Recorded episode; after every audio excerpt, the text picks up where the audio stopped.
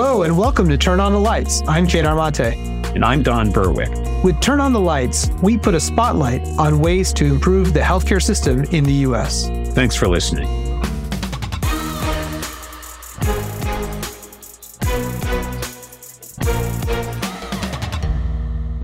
Today, we showcase some good news, a glimpse of the future alive today in the present. We will focus here on primary care, the places in healthcare where you rely on a guide, a quarterback, a navigator. Traditionally, this happens in the doctor's office, but there are people today who are deeply rethinking how to build primary care that is better than the model that has prevailed for decades. One of those people who we both have admired for decades as maybe the leading thinker and doer about primary care for the future is with us today, Dr. Rushika Fernandopulle.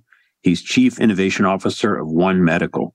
And for two decades, Rushika has been pushing the envelope on what the new primary care needs to be, showing how a new model can work much better. Rushika, it's a pleasure to have you on. Thank you for joining us here on Turn On the Lights. Let's go back a little ways. You were a primary care doctor a few decades ago and have been ever since. And but tell us how you got started in this work and what you were seeing that led you to start a new model of primary care. What were the challenges that you saw?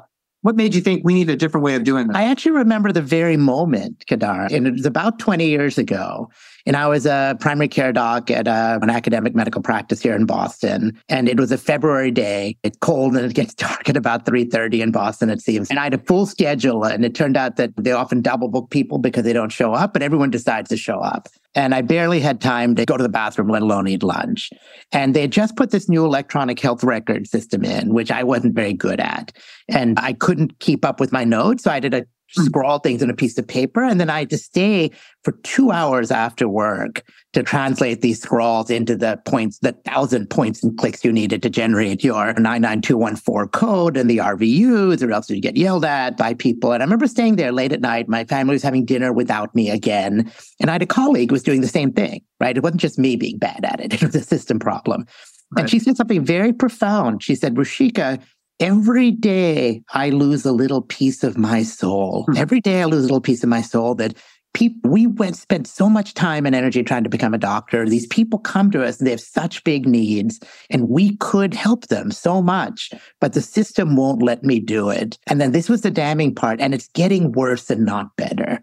And, and that I, was when, Rushika, when did this happen? This was about 20 years ago. This was 2003, 2004. And the remarkable thing about this story is it's a story that could still be told today, right? You, you hear this every day where doctors are staying two hours after work, filling out their notes, yep. service to the EHR or the electronic health record, as we call it. Go ahead. Absolutely. It unfortunately hasn't changed. And I think my realization was I can't see myself spending the next 30 years of my career doing this. And then I think I'd spent time with people like Don and I worked at a place called the advisory board company. And, and by the way, it's not a secret that the healthcare system isn't working, but the typical reaction was we're going to tweak it. We're going to make a little change. We're going to take and do a quality improvement project or something and tweak a little piece of it. And I think the realization I had was that maybe this thing is rotten to the core. and maybe what we need to do is actually simply start over. And maybe this thing was too hard to change everything. We need to change something small. And maybe that's just wrong. Maybe it's too hard to change something small because the system is so entrenched. Maybe we have to change something big and start from scratch. And I realized that the primary lesion, what we're taught as doctors is you go to the cause, was that we had built this system on the basis of transactions document code bill next, right? And with a series of transactions. And what I realized is the job of the healthcare system should not be to do more transactions. Last I checked, the point of the healthcare system is to heal people. And last I checked, that transactions don't heal people, relationships do. And maybe we had to just build a new system from the ground up based on relationships. And I was young and naive and didn't realize how hard that was going to be. It's taken 20 years and still the work is still ongoing, as you pointed out. But said, what if we unravel this thing and start from scratch and build a new model? By the way, why primary care? The goal was always to fix all of healthcare. The whole system is broken. But a lot of the things that people try to do to fix it start top down with these big legislation and these, these accountable care organizations trying to fix hospitals and health plans and high deductibles and all this stuff. I said, maybe what we should do is flip that and start with the actual, the consumer, the patient, the person and build up from there as opposed to down from the top. And the great place, the great lever is primary care. And why is that? Because primary care, remember, the goal is to actually improve health. By the way, if what we do, the point of the healthcare system is to improve health. If we aren't improving health, what do we do? Waste of time, right? But primary care is a great lever point because we can help people with what I call the upstream, right? So how they eat, how they move, their relationships, which by the way, there's tons of evidence that has much more impact on health than anything else, any medical care. And then we can also help them with the downstream. Now, how good we do, they're still going to need hospitals and specialists. And good luck as a consumer trying to navigate that yourself. And primary care is a great way to do it. So we could be this lever point and let's start over and build a system to actually do that. So how are you doing? How are you re-engineering the actual care environment? The primary care visit, what were you doing to change it? Yeah, so first of all, we got to get out of thinking about re-engineering the visit, right? That sort of presupposes it has to be a visit. The real thing is how do we change the production process of delivering primary care, right? How I'm going to um, build a relationship and help you improve your health, right? So the first thing we had to do was actually change the business model, right? So the reason why we've ended up, I think Don taught me this, every system is perfectly designed to achieve the results that it gets. The system has been designed in order to actually do more transactions, to collect more bills, right? So we have to break that. And so we started saying we have to change the business model. Don't pay us per thing we do. Pay us for the relationship, a fixed amount for primary care, and let us just get on with it. Now it's not up to some bureaucrat sitting in some health plan office. I'll pay for X and not Y.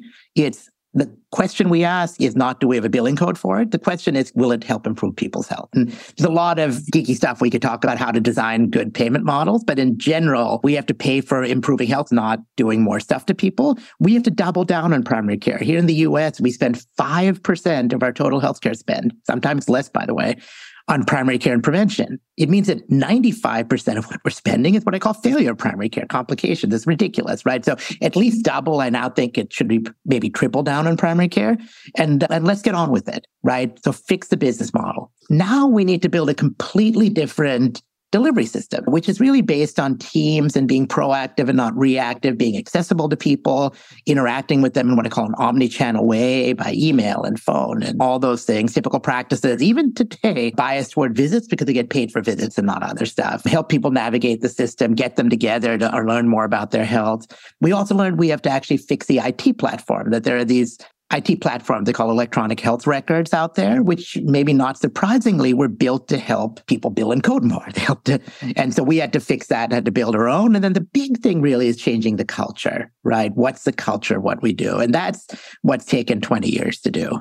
Rishik, I can't wait to hear details about that cultural change. But let's go back to that point 20 years ago when you're sitting there and about to lose your soul or something, uh, the reference you made. I want to ask a couple questions about you at that point. So let me start first. Why did you become a doctor? Why, what did you envision you'd be doing and why did it matter to you? No, it's a great question, Don. I was actually a government major in college. I'm one of the very few government majors who ended up becoming a doctor, because I was interested both in actually how do we help people as well as system change. And, and what I thought the job of doctors is to help people improve their lives right? Health is such an important part of our life. And how do we do that? And again, I think the, the, the problem was that we weren't able to do that because of all these, we've medicalized everything and all the sort of cruft we've put on top of things. So again, one of my favorite quotes is from Michelangelo. They asked him one day, how do you build, how did you build the Pieta, this beautiful sculpture that's in Florence? He said, it's really simple.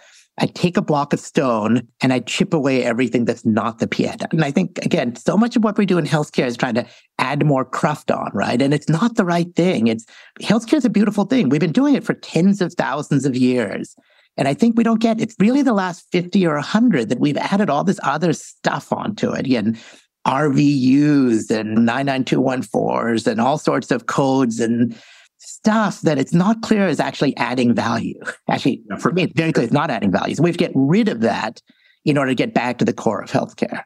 For the listeners that are not familiar with the industry, RVU, relative value unit, that's the way a lot of doctors are paid. It's like a measure of your productivity, depending on how much skill you're using, how much time you're using. It's a mainstay thing. And uh, the code Rishik is referring to is a billing code. It's what you'd write down and based on what you write down, that determines what the government or the insurance company is going to pay you. Rushika, there you are 20 years ago or more, a young doc with a vision of healing. Suddenly you're not there and you get the, all these ideas. We're going to hear a lot more about them in, the, in, in a couple of minutes. But what happened when you said that? Like in the environment you were in, wait a minute, this isn't working. We need to start again. Do you remember the reception you got or what some of your experiences were being squeaky wheel? Yeah, so I was within a big academic health center and I went, so I had the luxury at the time of spending part of my time running an interfaculty health policy program, which you, Don, convinced me to do, if you remember.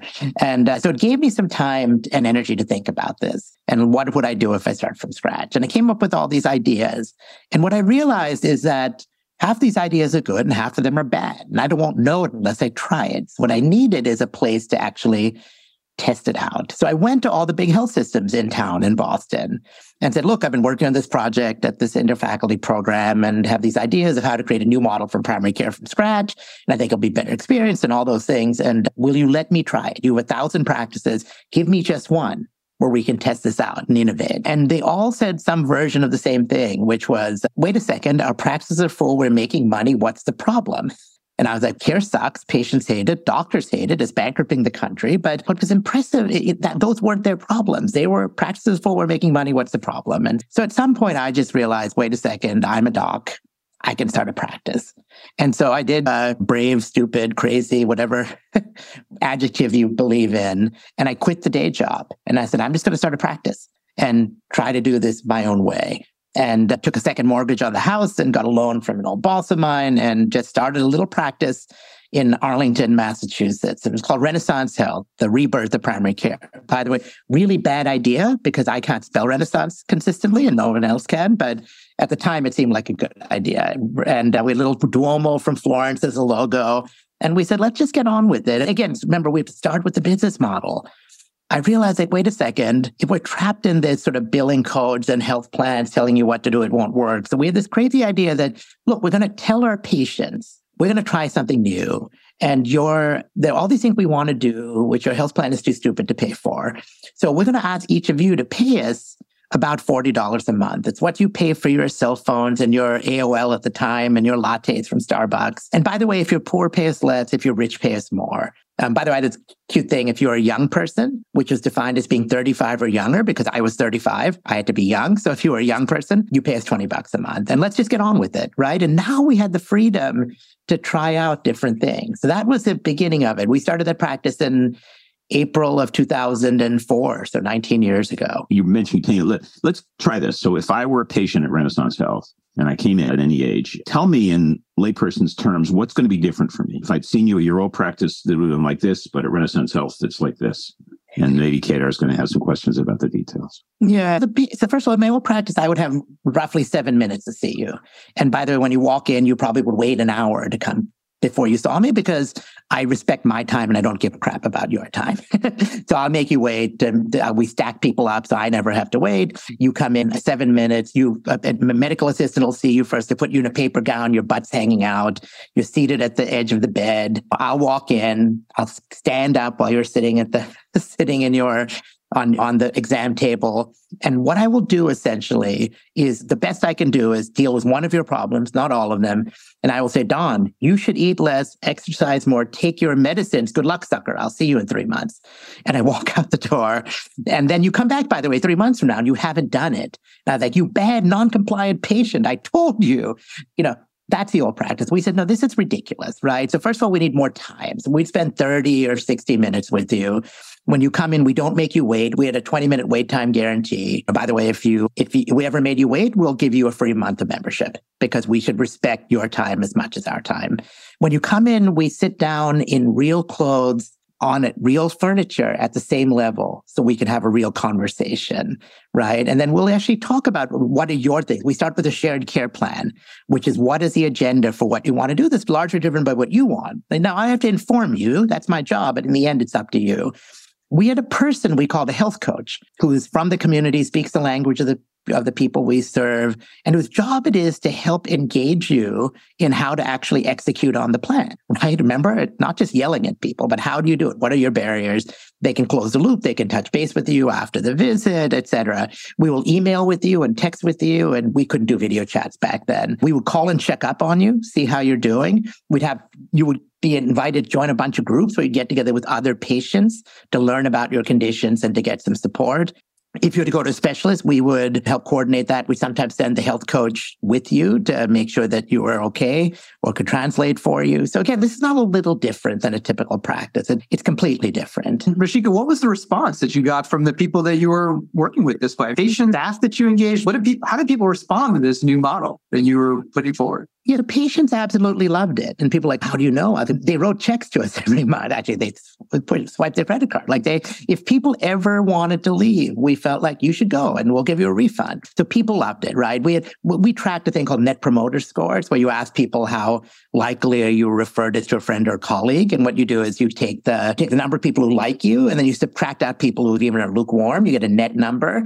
So most of primary care struggles to break zero, right? And we were at the 90% range, right? We had virtually 100% of people would keep renewing. So, so patients absolutely love this. Unfortunately, a lot of people in that broader health system, the what I call the medical industrial complex, they didn't like it. Yeah. So the people that said you can't have one practice to do this must not have been particularly happy with the fact that you were attracting some of their patients perhaps from their environment. Is that? Yeah, we were accused of stealing patients from other practices. We were accused of raising expectations, of making other practices look bad. And don't you understand this could upset the status quo? And the obvious pushback, and that's exactly what you're trying to do, is upset the status quo. Right. So by the way, the, the goal of this, if you remember, was actually transform healthcare. And I think everyone needs to have a theory of change, right? And I thought my theory of change was what I call the Southwest Airlines theory of change, right? US Airlines circa 1980, high fares, crappy service. Like what changed? It wasn't the government. It wasn't American and Delta waking up and deciding to be better. Was a new entrant coming in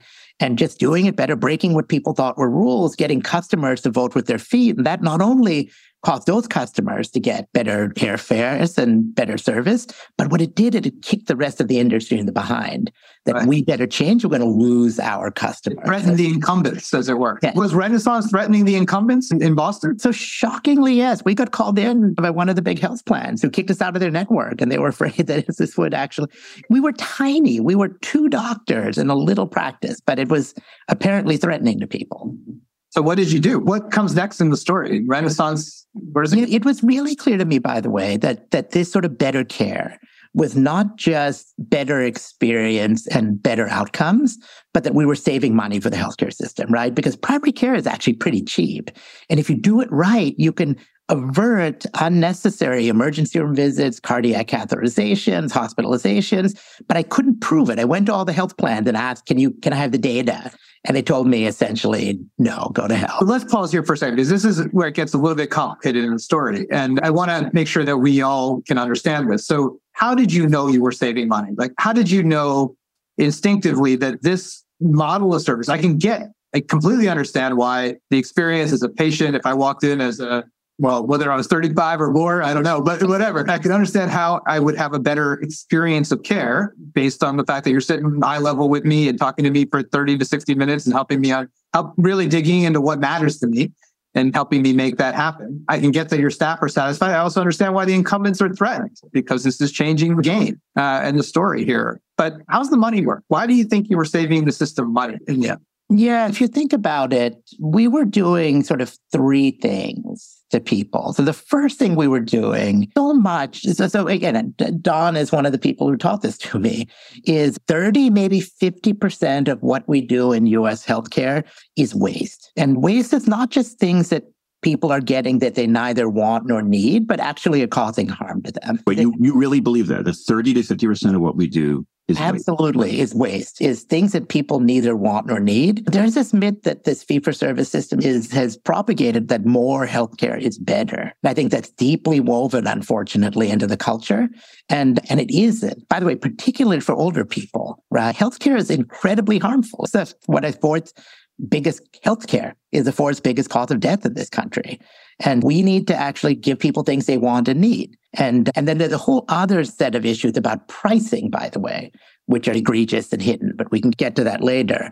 And so by doing primary care, and by the way, there, there's this whole thing of let's give patients some skin in the game and let them figure this out. Good luck with that. There are huge information asymmetries and maybe more importantly, power asymmetries. When you're a patient, you show up, you're sick, you didn't go to medical school, the guy in a white coat standing over you. Like thinking you're going to comparison shop is fooling yourself. Now, if you have me, your primary care doctor who works for you next to you, now you've got a fighting chance, right? So we can actually help you avoid what I call the shenanigans, the people who want to do stuff to you you don't need.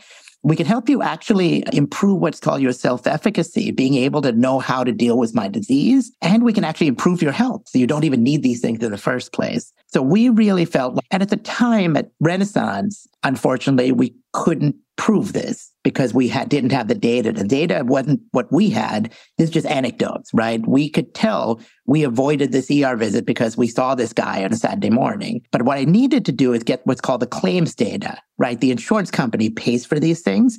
I can look at their stream of what they pay for and see whether my patients were using it less than comparable patients who are not coming to me.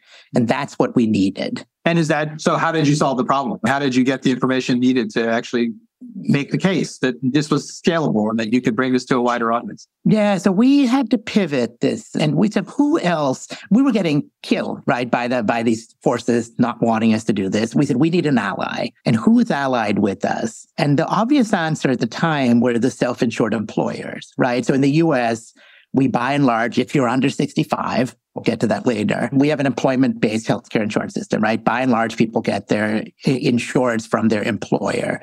And most big employers, they don't actually, the employer actually bears the risk for a variety of quirky reasons. But the insurance company is just pushing the paper, but it's the employer's money. So we actually mm-hmm. got a contract with a company, the Boeing company. I think everyone knows who Boeing is. They build commercial airplanes. And Boeing in Seattle was really concerned about healthcare costs. And why was that? Boeing has only one competitor left in the world on the commercial side, which is Airbus. So every time Boeing takes a 737 and they go to the Farnborough Air Show and they're putting it up against a A319 from Airbus, they have this huge cost disadvantage because Airbus is in France and the French don't pay healthcare costs.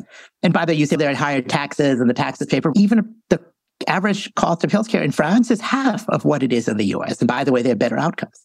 So for Boeing, this was actually a business decision. So we had a, a gentleman named Arnie Milstein who worked for a company called Mercer Health and Benefits. And he allowed, he helped us get a contract with the Boeing company to say, let's do this for Boeing employees. So now we could do this. So two really wonderful, three wonderful things happened. One was we had a big brother who'd protect us. Boeing, Boeing is huge and powerful. Number two is instead of asking the patients to pay this $40 a month, Boeing would pay it, right? We said, why, why make patients pay for this? The people on the hook for healthcare costs are. And three is when Boeing asked their health plans, give me the data, they say, yes, sir, where do I send it? As opposed to when we ask and they tell us, get lost, right? So that allowed us to, so we build these practices in conjunction with some progressive health systems that Boeing used up in the Puget Sound area. That's where Boeing builds most of their big commercial airplanes. And that was a pilot called the Intensive Outpatient Care Program. And we ran that for about three years. Back to us, some of you said that you were getting killed by the incumbents. And so you went looking for friends. What did getting killed mean? Like, how were they fighting you? What was going on? Yeah, so we had so several things. So one is they filed some bills in the state legislature in Massachusetts to make it illegal for patients to pay for their own health care, which seems ridiculous. And the um, is who's doing this? It was a number of the health plans and the health systems. One of the big health plans in Massachusetts kicked us out of the network. Is that they said we couldn't see their patients anymore, which they have the unilateral right to do. So we couldn't see their patients. And a big health system who we contracted through they they told us they weren't going to let us grow because we were making their practices look bad and upsetting the status quo. So that really was it was really awful that we had to shut down this practice. But but it, it meant that we had to pivot to this other model. Um, so let's talk a little more about this, uh, the environment and the, you had a better mousetrap and why didn't everybody just reach for it? Before you do that, let, I want to go back to patients. So most of the people listening to us right now, I think are trying to imagine the patient role. Can you tell a story about a patient? Like so some somebody remember, of course, not by name, but a pretty difficult situation. What did you do? How did you handle it? What happened? Yeah, I have hundreds of stories, and maybe I have one. A, a patient. This was a 60 something year old lady who came to us and her dog and she when i met her she had a sort of chart the size of a phone directory. She had she had worked up in a place called north shore of boston. She worked as an insurance exec insurance adjuster for liberty mutual insurance company. Her primary problem is she was a heavy smoker. She had started smoking at age 12 like many of the young women in her generation did. So she ended up with awfully awful COPD, chronic lung disease. She could walk barely 10 feet before getting out of breath. She was on home oxygen. She was on home steroids. She was on every inhaler I'd ever heard of. She also had diabetes. She had osteoporosis, probably as a result of all the steroids. She had several compression fractures. She had a whole list of conditions. She was on 28 different medications when I saw her, and she spent most of the prior year in a hospital or a rehab. She'd go to the hospital, she had discharged, go to rehab, go to a skilled nursing facility, go back home. When she was at home, she had about 30 doctors, 30 specialists that she was seeing. She accumulated them like barnacles on a ship. And each visit to the specialist would take one of her daughters taking a day off from work, getting an hour to get dressed, going in, paying $40 for parking. And the specialists did their own little thing, but didn't care about the other stuff. She had a primary care doctor who at seven minutes would see the chart, would just throw their hands up, give her a flu shot and tell her good luck sucker. The family had no plan. They didn't know what they were doing. She had cost the system quarter million dollars. And so we said, let's just figure this out. I said, let's get all three daughters. When are you going to be home? My health, the health coach, Kelly, and I went and spent two hours actually in her house with the three daughters and like went through all her records, went through all her meds and figured out what the story was. And the key intervention was really asking, what do you really want? And she had end-stage COPD. She probably had six months to live. COPD is uh, chronic lung disease. Lung disease. And what she really said is, I want to be home for the holidays. And she had some stupid cardiologist that told her favorite thing was to go buy these fancy cheeses, Maggios. But some cardiologists had told her, oh, you shouldn't eat cheese because it's too fatty and it'll hurt your heart. I was like, who cares? Eat cheese, God's sake. So we trimmed off like most of her specialists. We got rid of most of her medications. We set up a weekly conference. We kept a couple of them, and including we added one specialist, which is palliative care. We set up a monthly conference call with the three daughters and her and said, let's just manage this going forward. We explained to them about her conditions and what the prognosis was. And over time, that year after that, she ended up spending virtually the whole time in her house. She had only two hospitalizations. Oh, again, I want to be really clear. This is not a magic story. We couldn't cure her. And about a year after we ended up taking care of her, she ended up having a complication. Uh, we had a nice conversation with the three daughters and her Eh, to the extent she could participate. And we decided we were not going to send her to the hospital.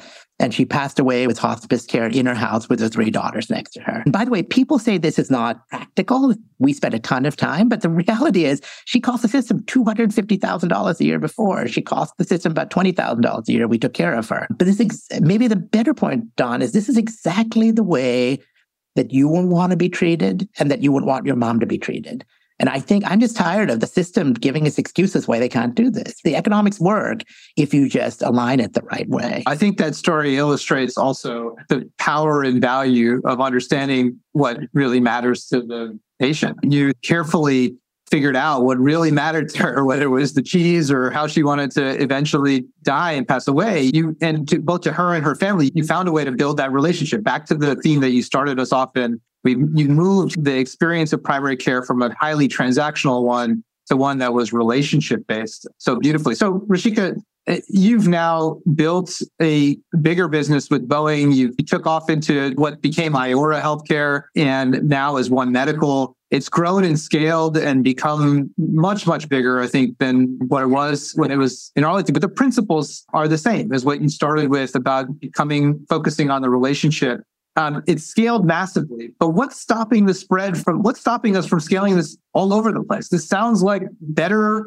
It sounds like just a better way of being in relationship between doctors and patients. Why isn't this the standard everywhere at this point in time? It's a great question, Kedar. By the way, massively is an overstatement. so we now, so we grew this from Boeing. We worked with the casino workers. We started one at a time, started getting some scale. We started raising some capital. We were one of the first companies to actually raise some external capital which we could talk about. We ended up getting to about 50 practices as Iora, and then we merged with another company doing a similar thing called One Medical. So together, we have about 200 practices across the country. We have about 800,000 patients that we're serving, but out of 350 million or whatever the number is, right? It's tiny. We're rounding error, right? So the question you're asking is why this is clearly the right thing for patients. We over and over show that we're having better outcomes and that we're lowering the cost of care and that the people work in our practices like it better, right? So why is this not happening? I think the short answer is we have unfortunately created this sort of what I call medical industrial complex, who, despite the rhetoric, actually doesn't want to change. And I'll give you a few examples. So one are the big health systems, right, who control a lot of the healthcare. They make money out of filling hospital beds and filling cath labs. And what we do is we reduce those things. It doesn't make friends with them. We have been sued by people. We've been had a lot of people accuse us of um, taking their patients away. Unlike the original objections to Renaissance, right? Yeah, you're absolutely. Your patients, you're building a model that's better than what we have, and we're threatened by it. Same story, but now it is bigger scale and nationwide because that's yep. your network. It is. You know, the health plans, particularly on the commercial side, meaning the under 65 side, remember most of these employers are self insured and the health plans make a percentage off the top. They'll get paid X percent of the total premium. They're a little like the house in Las Vegas at a poker game. A percentage of a bigger number is a bigger number. So, again, despite the rhetoric, they have no incentive to lower healthcare costs. They actually have a perverse incentive to raise healthcare costs and to keep people sick because they make a bigger amount, right? And by the way, just to be clear, these are the nonprofit nonprofits as well as the for profits, right? Plenty of the players in the healthcare hide behind the fact they're putatively non for profit, but they're making a fortune right off of this game. The drug companies make a fortune on selling drugs at a higher cost. The consultants make a percentage off the top. It's a little like I have a friend, I have three daughters who are in their 20s, and I had a friend who was hired a wedding planner. The wedding planner got paid a percentage of the wedding cost. I was like, that's a really bad idea to pay your wedding planner a percentage of the wedding cost. Guess what? You're going to get the most expensive food and band you will ever heard of. And that's a little bit how we've set the system up. And I think that's what's the real headwind. And then the other problem is healthcare is probably the biggest, one of the biggest spenders on lobbying in Washington and in state houses. And they rigged the system and the rules to make it very hard for new entrants to come in. And we've let them get bigger and bigger by merging together every day almost. You read about a healthcare merger of these guys getting bigger and having more and more concentration to be able to squelch new entrants, right? So that's what mess we've got ourselves in. So, Rushika, what would it take to make this new way of doctoring, this new way of providing this essential relationship based care, what would it take to make that the standard model? If you had to say these are the things that need to change, some of which you might be alluding to here in terms of decoupling the money from the way that we make money, the way that the lobbying works, et cetera. But what's it going to take for us to try to make relationship based medicine that you pioneered the way that every one of us gets our care? Yeah, so I think there's several things. So one, which is actually happening, is changing payment models, right? So I think this fee for service payment system that we have where you pay people per thing you do is part one of the lesions. And I think we have to change it. What's interesting is where the leadership here is not on the free enterprise commercial side, it's actually with the government. So remember, I made a clear thing. We actually have a single payer in the US once you turn 65 if you live long enough, we have the, the government says you're over 65, we're going to make sure you get health care. And there are two ways you can get health care. You can get it you know, through the government, through Medicare. You get mailed a Medicare card. You can go anywhere and you show it. Or you can get it through what's called a Medicare Advantage plan, which is a, through a health plan. I think there are lots of issues, details we could talk about. But in general, the government has said by 2030, we want 100% of people in Medicare to be in what's called a full risk arrangement, where the provider who's taking care of them is at full risk. They're getting paid not per thing they do, but for the life itself. And they're incented to actually make people healthier and not more in, in, a sense it's a payment model that's based on a relationship right? It's a payment model that's based on Rushika and that patient that you described the woman in her 60s you would have a payment that would come to you to take care of that that patient on a monthly basis. So that's the way these work generally speaking right? Yep. And so i think we need more of that. So on the medicare side so we ended up having a lot of our growth on the medicare side. We have saw a small number of progressive employers people like Boeing actually who are moving in that direction, but a shockingly small number. So that's one is payment redesign. Number two is I think we need to absolutely look at these monopolies we've been creating in healthcare and, and these concentrations of power, these sort of of keeping new entrants out. And we need to do something about that if we want to do it. But the big thing, and again, back to my theory of change, the Southwest Airlines theory of change for your listeners, is the best way that every individual can actually make this happen is vote with your feet. If you're getting crappy care and crappy service, find someone who does something like what we do. And there, by the way, now there are a lot of people like it, not a lot. There are a growing number of people who are like us. We're starting to wake up and say we need a different model. And I think if the more consumers start voting with their feet, that that's the maybe the only thing that will cause the incumbents to change. Maybe we can just make this one important point. I think what we are trying to help our audience understand is what can they do? And you just told them a thing that us listening here today can do. Find a model that you feel is relationship focused and is a new and different model for what care can look like. Yep. Rushika, does your model work for people who are very poor? Yeah, we have served a number of folks who are poor. What we need to do is figure out a payment model that works for them. And we found a number of ways to do it, right? And, and, then I'll tell you what's hard, right? So for instance, on Medicare, it's easy because Medicare covers everything, no matter how poor you are. And we work really well with called dual eligible people on Medicare and Medicaid who are poor older people.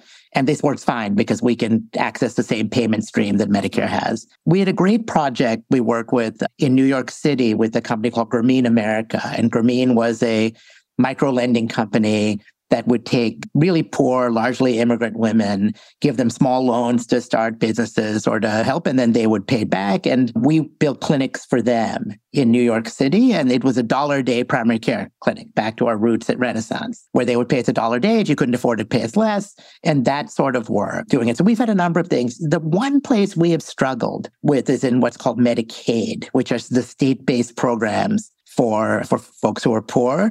And the problem we run into, and this is maybe the more detail one gets into, remember the bet we're making is going to invest upfront in primary care and prevention, double down on primary care, and then we'll get the savings on the back end. The dirty little secret though is it doesn't happen when you snap your fingers, right? So remember even the lady I talked about, we spent more money on her in the beginning. And it took six months to a year to two years to have the economics work out to prevent the downstream things. So the key is we need to have these relationships over time. The problem with a lot of Medicaid is people cycle on and off Medicaid. There are more and more uh, work hour restrictions and all sorts of mishigas that happens in Medicaid where people cycle on and off and it makes it an unwinnable game for people like us. Yes, it can work. That's like a form of real working on relationships, not transactions, means relationships occur over time. Yes. I got a couple of quick questions before we unfortunately running out of time. I want to go back to your comment on culture. So you have employed or engaged doctors and nurses to work with you. Is that a hard transition? Is, is would most doctors and nurses you think to be in the kind of environment you're building, or is it really shocking and very different for them? So notice what we're not doing. We're not going to a group of doctors and nurses and saying, I want to make you change. What we're saying is we have a different vision and a different model of care. If you like it, come over here. If you don't like it, keep doing what you're doing. And then I mumble under my breath, and someday we'll take your patients away. So what happens is we're selecting the people. So by the way, some people don't like it. So we do every morning, we do a huddle where we sit around a table and we talk about our patients. The doctor doesn't sit at the head of the table. They don't even run the, they don't run the huddle. We all say we all run the practice. We all run the huddle. We have a very egalitarian team, change the power dynamics. Some people love that. Some people hate it. I'm the captain of the ship. I'm in charge. I need to be yeah, fine. Don't work here. So that's our theory of change. Again, find the people who want to do this and then encourage it and do things to actually strengthen that culture. And then what happens is group of 10 dogs, two of them will come over. After about six months, the third guy was about to come over but wanted to see other people. He'll come over six months later and say, Hey, can I visit the practice? Hey, this is not only not scary, this is better than what I had before. Can I come over? Then the fourth guy. And number six, seven, eight may never come over, but that's fine. Eventually they'll be put out to pasture somewhere, right? So that's really about how we create culture. Okay. My last question, then Kedar will take us out here, Rushika. Um, so you have battle scars to show for this. You've had a lot of success, but I've been, I've seen your struggles. Where are you now in the optimism to pessimism scale? Do you think that there's a, it's possible to tip the system in the direction of the kind of relationship oriented care you're talking about? Do you think that the forces of incumbency are just going to win? Where are you on that? Yeah, it's a great question, Don. Um, it's really hard for all the reasons I said. But I am more optimistic. And I think for a couple of reasons. One is I think consumer, it's almost gotten so bad, consumers are finally waking up right? And I hope that's true. Number two is what's different is there's now a lot of capital and bigger folks getting into the game. That's a double-edged sword, by the way, right? Because when you when you start opening the floodgates of this stuff, it also attracts a lot of what I call bad actors, and there are plenty of them out there who say the same thing. And healthcare is full of this, where people start out. I think we put ourselves in this category trying to do the right thing, and then a bunch of people realize that hey, maybe this is successful. They come out and they say the same things, but they don't actually do it, and they take shortcuts, and they do sometimes nefarious things, right? So we've got a plenty of them in the in, in the game now. So we'd be careful, but it does allow people who are able to. And now it's the big guy. One Medical was just purchased by Amazon and that deal hasn't closed yet. CVS is getting into primary care. I just read that Dollar General is getting into primary care. Walmart's getting into primary care. So a lot of the big guys are now, again, for better or for worse, getting into the space. So if nothing else, I think the forces kicking the incumbents in the behind are maybe accelerating. But we'll but see whether it's for better or worse later. Yeah, I guess my, I, I can't help but ask this. You see all these local stores and actors, CVS, Dollar General, Walmart, etc., Amazon. Do you believe they're going to build relationship-based medicine the way that you pioneered? Is this is that the future here? These organizations, these we're close to them. We go to them every week to visit them for our other needs. Will we see them in the same way for our healthcare needs? Yeah, I think so. Unfortunately, their prior iterations of this have not been what we're doing. And, but I think there's an opportunity for them to do that. We spent $3.8 trillion on healthcare in this year in this country. Maybe that, maybe it's over four by now. So this is, I think, the biggest opportunity they have if they actually start doing the right thing. They have not yet in the past. The hope, maybe it's a little hopeful, is that they could in the future. I hope they listen to you, Rushika, in, in, their, in the design that they're planning. It's a, been a drill for both Don and I owe to listen to you, to follow your work. You've been a true pioneer, a, renaissance man. I use that word. You've quoted Michelangelo in this podcast, so I think it's appropriate for me to say that. And it's just a real wonderful opportunity for us to listen to you. And I very much do hope that our listeners will take you up on the challenge that you presented them, which is to vote with their feet. If you have a primary care relationship that you're not particularly happy with, find Rushika or someone like him near nearby you and change your care provider to someone who's going to focus on the relationship and what matters to you as a patient and a person. With that, let me say thank you and let us say thank you to you and uh, for your contribution here today, Rushika, and for what you do. Thank you so much for having me. Bye.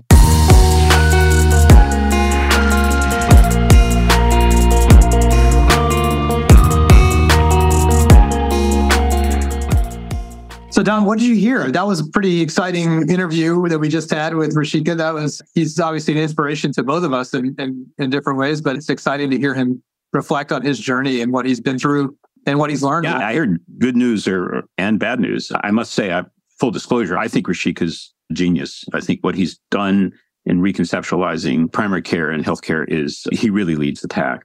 And he's been doing it for a long time. He's he was way ahead of his time. 20 years ago, Rushika was busy thinking about what's going to be different. Yeah, and I got back in those days. I got to visit Iora Health units and watch this. I, I went on a retreat with Rushika and his own doctors. These were remarkably different settings in the clinic. In the clinical system, the whole orientation was meet the patient's needs, find out what really matters to them, and don't let habits or rules or even payments stand in the way. We're going to do what people need. And he was, some of those patients were very needy. And he had the vision to say the only way we're going to get that done is if we accept the risk. If we take what's called capitated payments, we'll take an annual fee for taking care of a patient. And then it's up to us how to spend that money. It was remarkable. And the cultural change, the doctors who he recruited, doctors and nurses, they were in the best possible sense a kind of cult. They actually believed that they could do care differently. And yeah. I, I, remember feeling I would have been lucky to be a patient there. I would have gotten what I really wanted and needed. That was the good news. I remember when I first met Rushika not long ago, he was telling us about the model and somebody in our small group that was listening to him signed their parents up for Iora straight away. It's exactly that type of thing. The same reaction that you're having here, which is,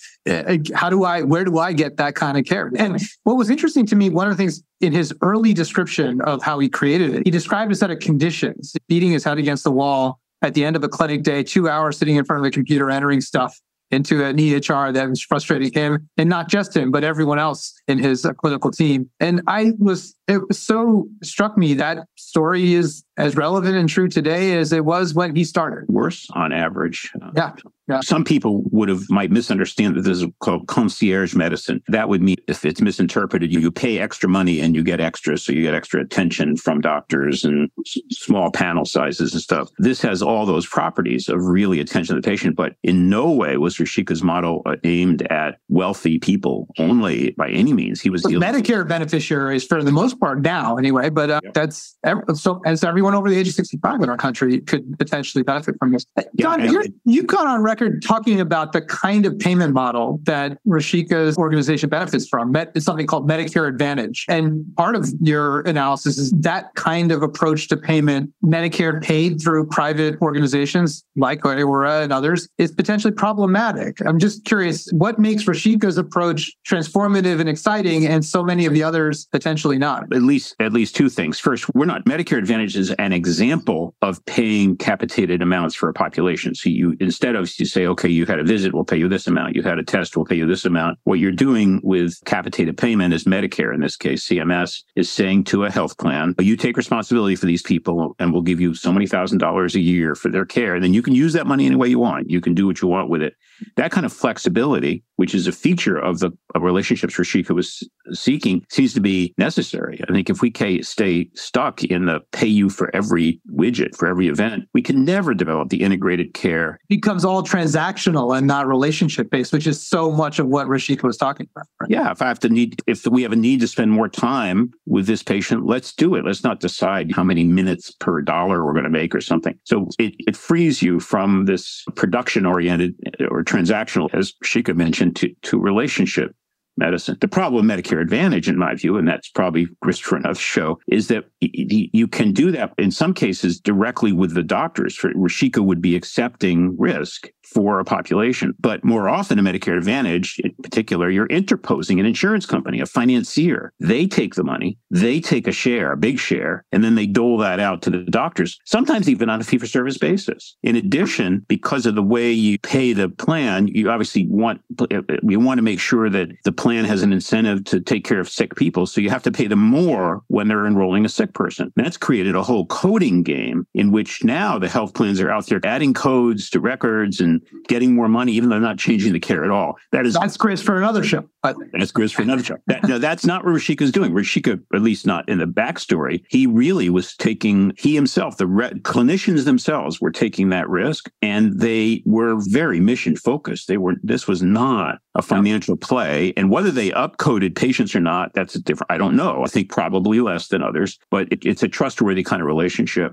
You don't need Medicare Advantage to do that if CMS can smart about what they're calling value based payment. So that's a little bit wonky. It sounds like what, yeah, well, it sounds like what we were saying is that we like the fact that there's the ability to move from a transactional basis for caring for people to a holistic payment that allows us to actually be relationship based with our patients. But there's a whole lot of things that can happen when you interpose a, a payment, a payer, a health plan, coding games, other kinds of things that can create a very harmful cycle of, of really exploiting that relationship based payment, which is unfortunately what in many cases has taken place. Not necessarily with Rushika and with Iora, but with other environments around the country. Yeah, you the focus shifts from taking care of the patient to taking to, to financial strategies, and that's not what we started. Where this all right, where this all started with Rushika, the flexibility.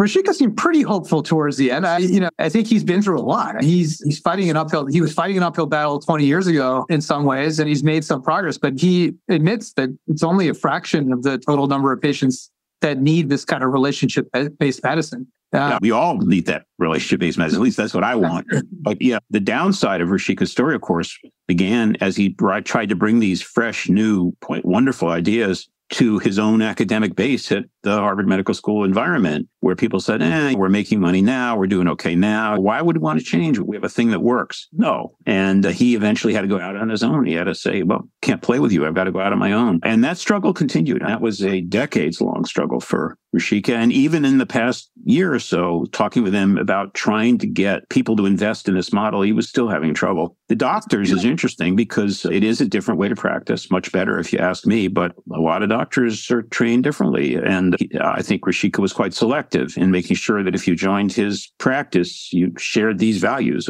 It's all about the patient. It's all about meeting the patient's needs. And if, if that wasn't your thing, then you ought to be working somewhere else. It strikes me that that notion of the patient's goal has to be at the heart of this. Sort of back to something that we talk about a lot, the two of us talk about a lot. What what matters to the patient needs to be the centering force in, in medicine and in healthcare. And what Rushika's model does is put the patient's desire, need, ambition, health goals right at the middle of the relationship that there's a payment model around, boy, is that a threat to the incumbency. From what he could share in our conversation, there was so many obstacles that people put up around that notion. It seems so intuitive. Why wouldn't we want that? And yet, because the system is not architected that way, potentially poses a, a threat.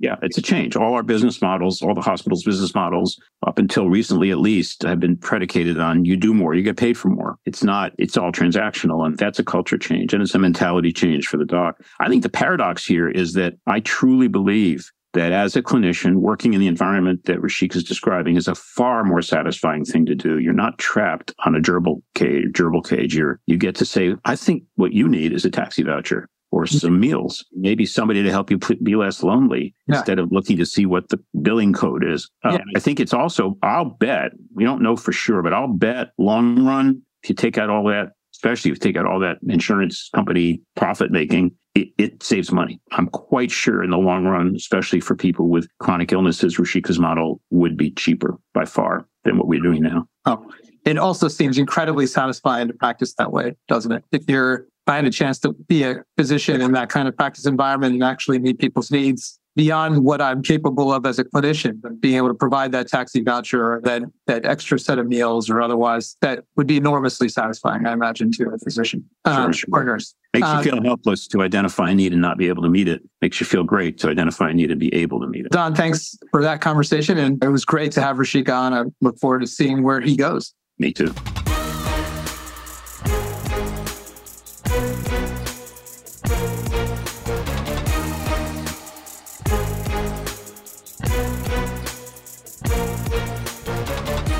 Thanks for listening to Turn on the Lights, where we're trying to shed light on the thorniest problems and the most innovative solutions in healthcare. We'd like to help you understand. To listen to more episodes or find the show notes and other resources, please visit us at ihi.org. Thank you.